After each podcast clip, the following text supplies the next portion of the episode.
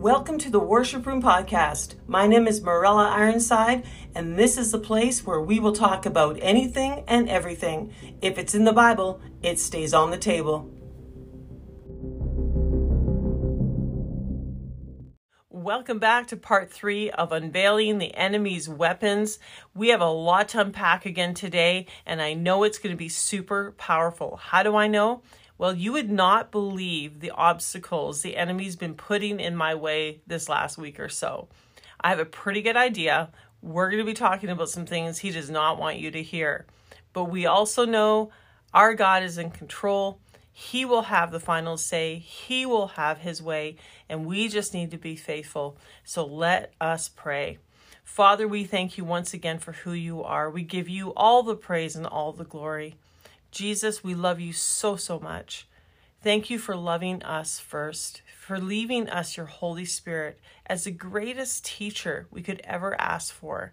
So we ask you, Holy Spirit, that you would continue to open our eyes, open our ears, and open our hearts to your truth, to your love that you have for each one of us, and that you would continue to equip us and prepare us for such a time as this.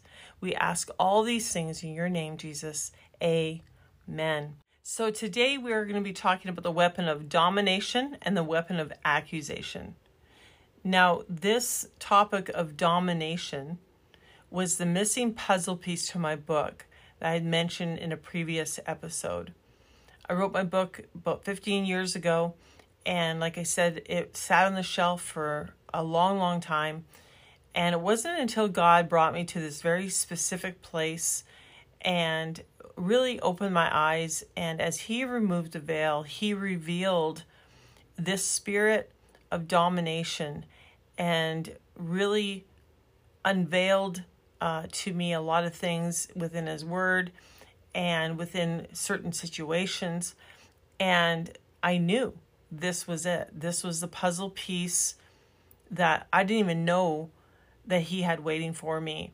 And he made it very clear I was to put it in my book. And I know that there are those that are listening on here that understand and have experienced, unfortunately, this weapon of domination or have encountered uh, a dominating spirit. And I think we can all agree that it's not pleasant.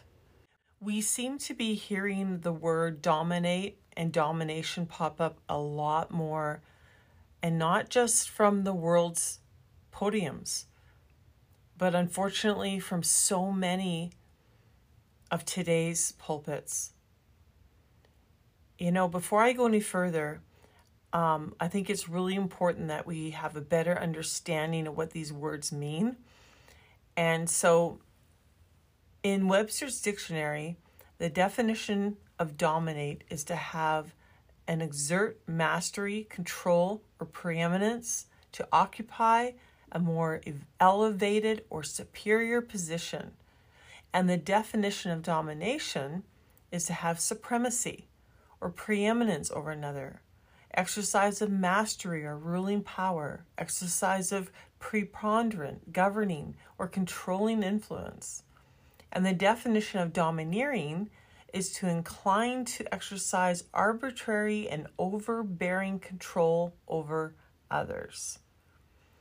So, this desire to dominate or be domineering is nothing new.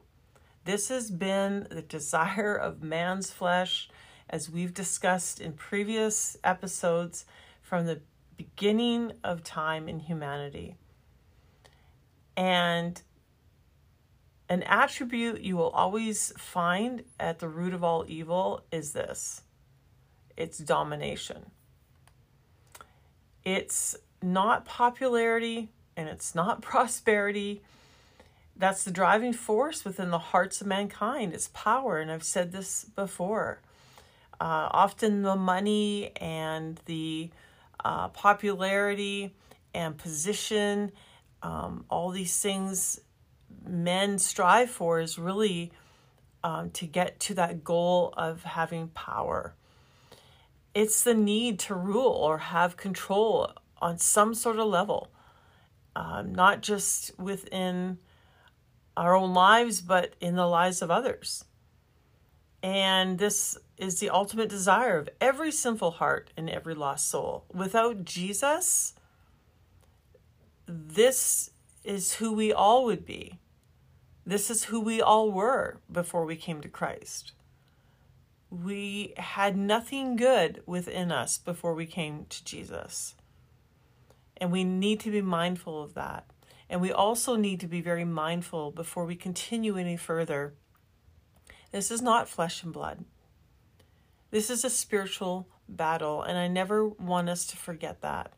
And when we're talking about uh, these different weapons, when we're talking about specific um, subject matters or experiences, I just never want us to forget that and keep it at the forefront of our minds as we uh, as we move on here.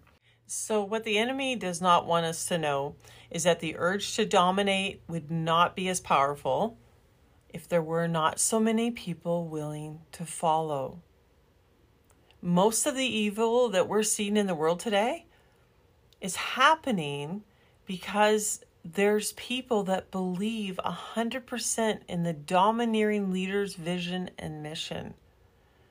We can take a look at uh, history and we can see um, some of the more popular or well known, uh, what we'd say, evil organizations such as Nazis and the KKK or even ISIS. Um, these are things that we may think automatically of and are a lot more obvious and but when you really stop to think about it, none of these organizations or movements would have been as powerful as they were or are if it was only about one person. If there's only one person involved, it was about one domineering person who had this evil, selfish vision that convinced and conditioned those that were willing to listen to follow him. And what we have to understand there's always going to be leaders in the world. And there will be, always be the people um, that will want to dominate and rule and have this ultimate power. Um, this has always been the sinful nature of man's heart. And the Bible says the heart of man is wicked who can possibly understand it? And we're seeing that unfold more and more in the world today. It's crazy. But you know what? Um, none of this would be where it's at if there weren't people that are willing to get on board with these uh, unethical movements and uh, organizations that are so anti God and they uh, follow and believe the lies of these leaders and um, false teachers. And uh, yeah, it's not overnight. It's happens little by little. And it is the, the followers uh, that they need that fuel their addiction for domination and ultimately leads to their destruction. Uh, what's really sad is really actually so many are leading um, so many people down the wrong road. And uh, they honestly believe, they really do believe, um, that who they're following is uh, leading them in the ways of truth and life. But the truth of the matter is that so many are being led down a dead end road by these leaders who are master manipulators. They're professional liars. And we're seeing more and more of these false teachers coming into our churches. And they're just masquerading as someone that is super spiritual. And at the same time, they're misrepresenting the gospel. And one thing I've come to see and learn, and something I experienced, was that when you try to leave a dominating environment or organization, whatever you want to call it, Some people may want to label it as a cult. Um, however, you want to say it, it's almost impossible to get out. And unfortunately, many don't. Um, they know if they do, then they'll also become a target, right? They're watching, they're, they're observing what happens to people that end up leaving, right? And whether it be consciously or subconsciously, these dominating leaders, this spirit of control will let you know. And it's, again, it's a process of conditioning. And, um, you know, we can see in the Bible that, you know, evil has a really powerful pull right? And it always loves to give the appearance of something exceptionally beautiful, um, often deeply meaningful. And it can be intriguing and seducing and really exciting, right? That's that's what's enticing. You know, um, it's again very subtle, and it's very strategic. That's what makes it so evil. And it's one thing when we see this domination, this need to dominate in the world, that's nothing new. Yes, we're seeing more and more of it now.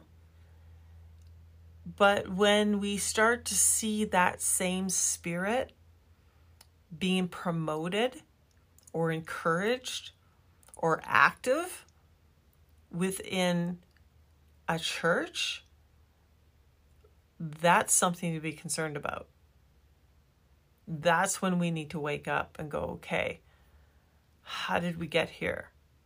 Although it shouldn't surprise us because God's word does tell us that in the last days, we're going to experience more and more of these false teachers and these dominating leaders um, coming into the churches misrepresenting the word of God and the gospel and um, leading people uh, astray in the name of Jesus. And, um, you know, um, it's it's often you don't really see it or understand um, what it is until you are in a situation or in an organization long enough um, to really discover the real foundation that is built upon. And what you start to see again is this pattern, and it's the same bricks that are um, laid layer by layer. And it's manipulation and intimidation and humiliation and seduction and stimulation and idolization and domination. You know, so when we talk about um, maybe a cult and you really study cults, these are the things that are at the foundation of all of them, right? They may all have a different vision, a different mission, uh, different leaders with different personalities, but when you really examine, take the time to really examine them, you see they have all these things in common. And so that should be something we just need to really be aware of. And again, not live in fear, but we do, once again, need to be in God's Word and listening to what He's saying and being open to opening our eyes to what He's revealing uh, to us in His Word and within uh, certain situations that we find ourselves in, to not turn a blind eye, to not dismiss it, to not excuse it or downplay it, right? Um, there's reasons for it, and we need to be tuning into the Holy Spirit And some things that I was learning and observing over the years was that wherever there was this weapon of domination being used, or a dominating spirit that was strongly present, mentally, emotionally, spiritually, and financially, it can be so devastating for so many. And what's really upsetting is when this word dominate or the word dominion is taken out of context for the purpose of having control over people. Now, God's word does talk about us having dominion, which means governing authority. And he talks about this in Genesis 1:26. He says this, "Let us make man in our image, after our likeness, and let them have dominion over the fish of the sea, and over the birds of the heavens, and over the livestock, and over all the earth, and over every creeping thing that creeps on earth. Now, this is a beautiful thing when we're not desiring our own pedestal. And when we're humbling ourselves to God's sovereignty and holy authority. And this is an incredible responsibility that we all need to take seriously when it comes to stewarding the Word of God and everything He has entrusted into our hands. Biblical dominion should always reflect God's glory and sovereignty because it reveals His goodness and His greatness to us. The above verse I just read is not meant to be used as an excuse to abuse anything or anyone that's ever been placed under our care. You know, it's so the enemy to want to misplace our identity and mishandle God's authority or misrepresent God's sovereignty. And he does it so carefully and so strategically. And so we just need to be very much aware of his strategies and the impact of this weapon that it has on us and those around us. You know, he just, the enemy loves to play on words.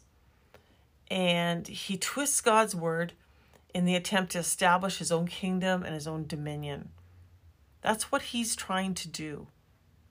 He's trying to, he takes God's word and says, yeah, well, God, God's word says this, but he takes it out of context. And if you're really listening, really closely, you can hear it in the tone when it's being delivered. It's not Jesus. It's not the Holy Spirit.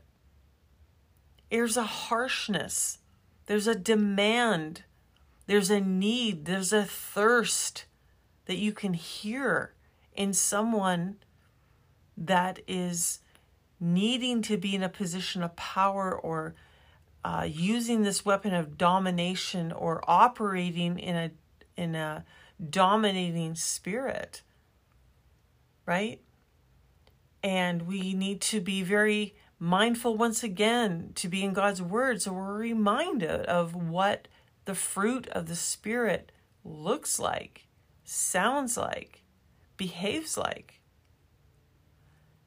so that we're not deceived by the careful little twists of the the scriptures by those that want to mislead and cause um, cause people to go astray and um, in the attempts to establish again their own kingdom. It says in Psalms 8, verse 6, You have given him dominion over the works of your hands. You have put all things under his feet. Now, this verse I find is often taken out of context because it's not talking about us, it's talking about Jesus. That all things have been given to him. He has dominion over everything. And God has put everything under his feet. Right? And we do have authority in the name of Jesus. We are given authority by the power of the Holy Spirit. But it's within boundaries. It's within the under with the understanding of God's holiness and righteousness and sovereignty. There should never be pride that comes with operating in and through the authority of Jesus Christ. It, it's very humbling. So it should never be with a spirit that's domineering or demanding. It should be the very opposite. And unfortunately, we are in the days where we are witnessing this weapon of domination being used and this domineering spirit really coming into so many churches and taking over the pulpits, especially in North America. You know, the enemy has seen an open door and he has seized the opportunity to devour the vulnerable and divide God's people. And you know, I will say this again over and over. We must know the truth like we've never known it before. And understand that our Lord and Savior is the one who sits on the throne forever and ever. He is the one who has dominion over all creation on earth as it is in heaven. And it says in Peter 5:11, "To him be the dominion forever and ever. Amen." You know, if we are to examine God's word really closely, we'll see how he uses these words dominate and domination. And we can see it from a biblical perspective um, so we can keep things in, in context. And the word dominate is mentioned in the Bible 15 times. And there's only one incident that I could find that it was mentioned in a positive light is when in Genesis 1 17 18, he talks about the sun and the stars will dominate the day and the night. And the word domination is mentioned 34 times in scripture. And this refers to uh, either God delivering his people from the domination of their enemies because of their obedience, or allowing them to remain under the domination of their enemies because of their disobedience. These are the only two situations I saw the word domination being used in scripture.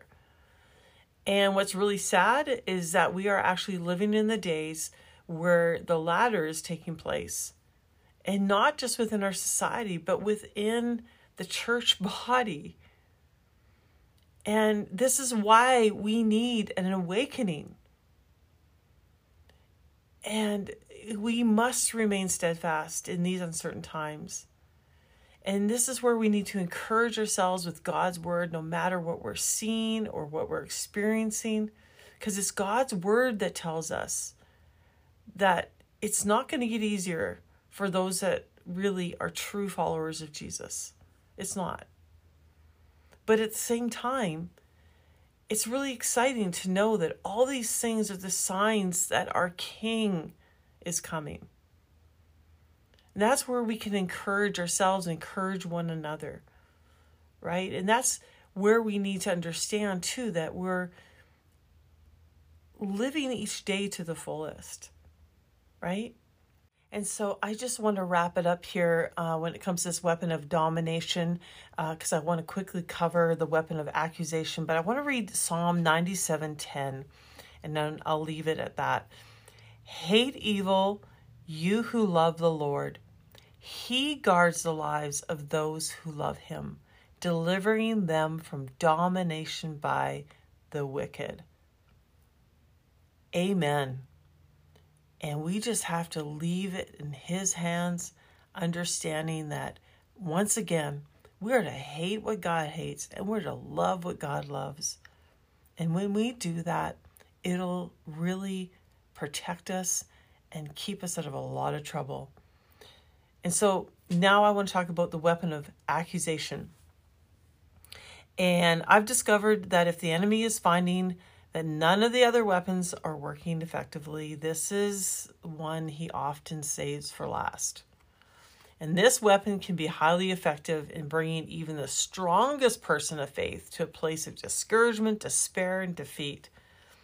When false accusations are made, whether it's from a direct, uh, blatant attack on someone's character, or just simply planting seeds of doubts in, in someone else's mind, um, it causes us to question who we are in the attempts to disrupt and dis, uh, derail our purpose. And so, what do we do when this happens? And I know it's happened to all of us. Um, I'm sure there's not one of us here on this podcast today that have not faced uh, false accusations in some way or another. Maybe for some of us, it's been more serious than others, or that we have falsely accused others, misinterpreted a situation, or misunderstood something that was communicated, and we uh, made a uh, a false accusation.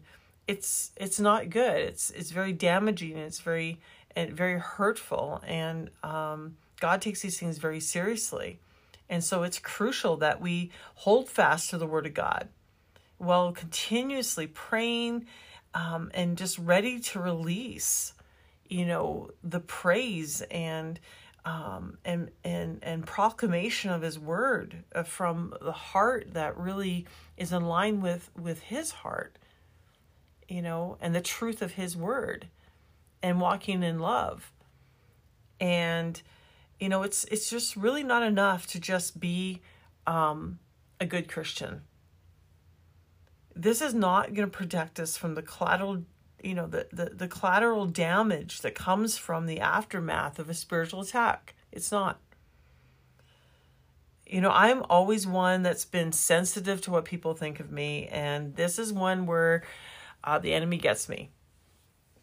And um, he's when I've given when I've given him opportunity. I need to say that. The assault of this weapon can be brutal.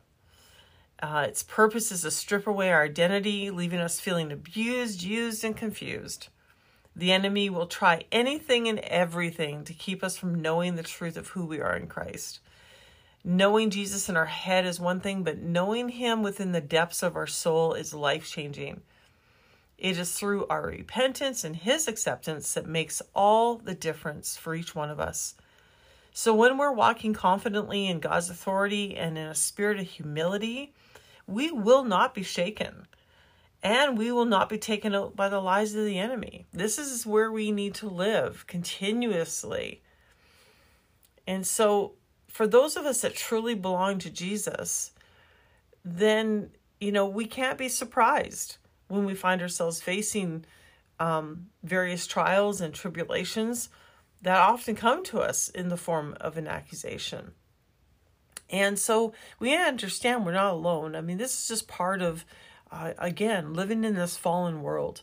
And, uh, you know, but God, again, once again, has given us his his weapons and and this is where I, I'm I'm getting really excited because uh, there's the next few episodes. We're going to be now um, talking about the armor of God and, and the weapons He's given us because um, it's powerful. It's powerful, and we often just take these things so lightly, and we don't understand what God has really truly equipped us with, uh, what He's given us, and we and we fail to know how to use it. I know I lived years like that. You know, of of um, we're just being raised in a Christian home and and just attending church, um, uh, all you know, and, and and just doing all the right things, um, and, and uh, playing the part is just not enough. Right? We just have to really genuinely have a very intimate, real relationship with Jesus Christ if we're going to be able to have a, a an understanding of of how to use the weapons that He has given each one of us to um, overcome um, and and guard ourselves with these weapons, such as accusation, when they come our way, you know, and um, in Matthew five eleven it says, "Blessed are you when people insult you and persecute you." and falsely say all kinds of evil against you because of me. And that is something we need to just really digest and really understand that it really is an honor and a privilege when we are testifying of his goodness and declaring the gospel of Jesus Christ. And if people want to persecute us, criticize, mock, scoff, whatever it may be, falsely accuse because of this, then we need to rejoice, knowing that God's word said you are blessed when this happens. Right? And so I think I'm going to leave it on that note. Again, um, I just trust that you've been blessed by this episode. And uh, now we're going to move on to the bigger and the better things. And I'm just so excited. And I just thank you for joining me.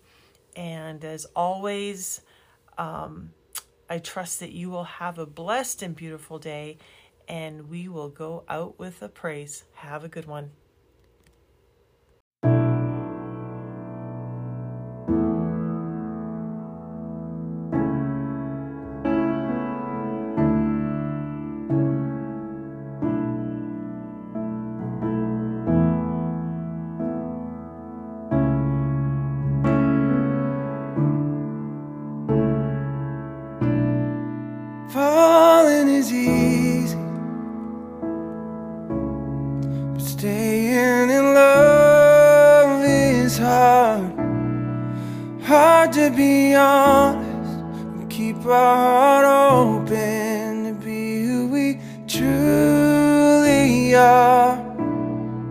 Without the excuses, without the facade. There's no pretending. Hearing